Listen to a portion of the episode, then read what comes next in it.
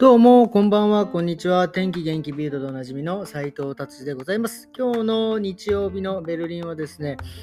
えー、非常にもう寒くてですね、朝、まあ今日ジムに久々に行ったんですが、もうね、霜がもう降りまくってですね、えー、植物、木とかがですね、もう真っ白で非常に素敵でしたね。ただ、異常なぐらい寒かったです。はい。では、早速、ビルド、気になる記事いってみます。今日はもう本当にワールドカップ一色ですね。もうあの劇的な、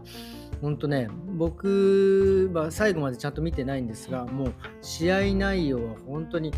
もうアルゼンチンがもう2対0で勝ってて、あ、もうこのままいくかなと思ったら、フランスがポンポンと2点入れて、で、その後延長になって、で、またメッシが、本当にすごいですね、この人。サッカー、もう神ですね。シュートしても、パスにしても素晴らしいですね。で、えー、後半1点入れて、そしたらフランスも後半1点入れて、で、結局延長戦がそれで終わって、PK ですね。PK 合戦っていうんですか。PK 合戦って言わないの PK でしたね。それで、えー、見事アルゼンチンが優勝したということですね。すごいですね、本当に。ね、最後なんかメッシ、メッシのお母様がね、えー、多分応援しに来てて、えー、最後ね、抱き合ってるシーンが、非常に印象的でした。はい。えー、そして、えー、と、次は、え次の記事はですね、今ね、あの中国、えー、はね、爆発的にこうなんか風コロナではないらしいんですけど、えー、風がね、非常に増えててですね、さらに、えー、今ドイツでも、えー、問題になっていますが、薬、いわゆる抗生物質だったりとかですね、咳止めシロップ、発熱のその薬がですね、中国から入ってこないので、ドイツでもですね、もう品不足で、えとにかく飲まずに治してくれっていう風になってますね。それが多分中国でも同じようなことが起きてるんですね。もうこれは本当にだから、あのただの風邪でもですね、やっぱ抗生物質をもらえないので、多分もう本当にあの長引く、もまあだからね、自分の免疫で治していく、まあ、あの本来はそういうものなんですがね、やっぱりそれだとね、もう本当に苦しいのでということで、ただドイツは、ドイツも中国も今その問題で今、えー、非常に悩まされているという記事でございます。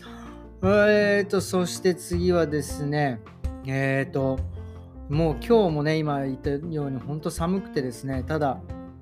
あの、南の方、まあ、ハノベルリンよりちょっと南の方ですね、まあ、あのハノーファーからもうちょっとしたエアフルトとか、あの辺なんかは今ですね、この寒さでちょっと雨が降ってるらしく、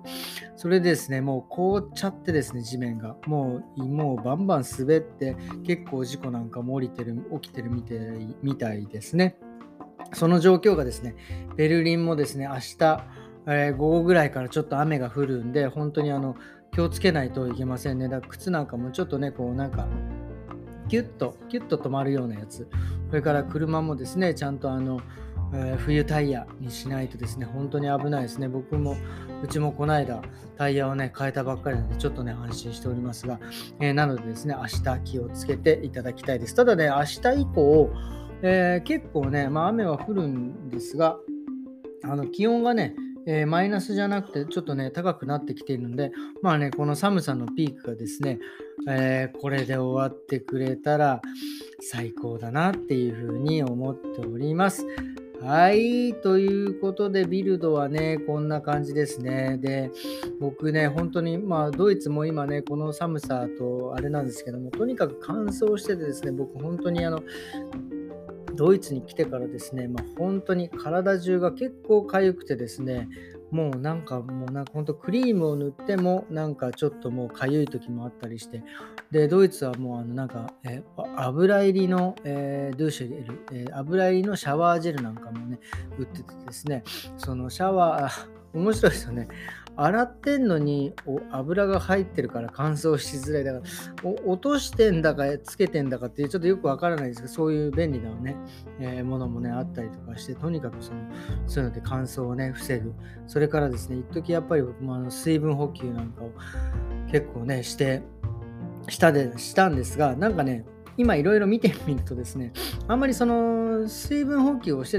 もですね。肌にま直接そんなに関係あるかっていうとどっちかって生命維持とかですね。そういう方に、えー、水分はね使われるのであの何ですか肌とかはやっぱり、えーえー、と何ですか化粧水つけてであその上からそのクリームつけて水分を逃がさないようにするとかですね。そういうような感じですね。だから逆に水分をねバンバンバンバン取りすぎてですね逆にあの体がむくんだりとかですねそういう風にね、えー、なってしまうのですね、まあ、スキンケアとしてはやっぱりまあある程度の水分、まあね、必要ですが、まあ、あの化粧水とかそういう方向、外部からね、えー、つける方で、えー、が大事みたいなことなりますね。まあ本当、本当ね、本当かゆいんですよね、これね。で、結構もうボロボロ書いちゃってね、僕なんかも、まあ、血までは出ないけども、書きすぎて黒ずみになっちゃったりとかね、そんな風になっててですね、で、今ね、水分補給で思い出しましたが、え思い出しましたが、だって思い出しましたが、えっ、ー、とね、あの、ここね、なん、なん、ここ半年ぐらいでね、あの、このね、今、なんて言うんですか、左右っていうんですか、左右がね、非常にあの体にいい、え、効果があるということをですねまあなんかね昔からまあなんかね左右って言われてましたけどまあまあちょっと舐めてたんですが本当ね左右をねいろいろ調べればしば 調べれば調べるほどですね非常にいいですこれお湯とは違うんですよね左右っていうのは。お湯っていうのは、まあだから、まあ40度とか50度とか、まあお茶とかぐらいなね、あったかいやつを飲む。ただ、左右っていうのは一旦沸騰させてるので、沸騰させたやつを、えー、冷まして飲む。え左右、えーと、白湯って書いて白湯とも読むらしいですね。で、やっぱりね、そうやって沸騰させることによって、まあ、あのいろんな、なんていうんですか、えー、いわゆる水道水の中に入ってですね残留塩素とかですね、まあ、そういう有害物質とかをですね、まあ、取り除いて、えー、くれるっていうなんかこれはね電子レンジでもいいみたいですね。であとでやっぱりそれは、白湯、えー、左右はですねダイエットにも、えーね、非常に効果があって、まあ、新陳代謝、えー、とか血液のね、まあ、血液の、ね、循環がやっぱり良くなれば、まあ、その新陳代謝が上がるっていうことでしょうね。まあ、多分冷たい水だとね、やっぱそういうことは、えー、起きないみたいですね。だからですね、あのもうぜひですね、だから朝、例えば僕がやってるの朝起きて朝一番に、えー、体に入れるのは左右に特にしてますね。でもう本当にね、これでですね、まあ、えー、っと、まあ朝、そのね、やっぱりその水分ね、寝てる時にいろいろ水分出るので、まあ、水分補給、プラス、やっぱりそうあの内臓系にねあ、まり刺激を与えない。でさらにですね、そうやってあの美白効果もあるっていうね、これもね、ちょっとびっくりしましたね。あの、まあ、何が、なぜ美白かっていうと、その、腸内が非常にきれいになるということですね。やっぱその左右を飲むことによって、まあ、腸内の毒素、まあ、デトックスみたいな、まあ、こう効果があるんでしょうね。浄化とかですね、ま、排出してくれる。で、やっぱりあの腸はなほら第二の心臓じゃない、昔ね、よく言われてましたけど、腸がね、きれいになると肌のね、あの調子も良くなる。逆に腸が悪かって内臓系が悪いとね、皮膚がちょっと黒ずんだりとか調子悪くなるというふうにですね、えー、体にね、出ますのでですね、この左右っていうのはね、もう美白にも最高にいいということです。なのでですね、もうあの皆さんね、朝起きたらですね、左右を一杯飲んでいただきたいなということです。まあね、でもね、これもですね、あんまり飲みすぎはダメですよ。あの僕もね、あのまあまあ胃腸が弱いんでね、こういうのね、飲みすぎるとちょっとね、あのお腹下したりとかね、しますので、まあ、1杯ぐらい、なんですかね、コップ1杯ぐらいをね、えー、適度な量で飲んでいただきたいと思います。えーとですね、今日はこんな感じでですね、え左右のお話をさせてい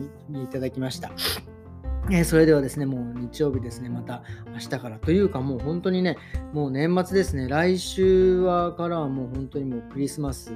えー、それから、えー、なんで、ジルベスターって何ですか、大晦日に向かってですね、もうラストスパートみたいな感じなんですね、え、張り切っていきたいと思います。えそれではですね、え今日もありがとうございました。来週じゃなくて明日また。さようなら。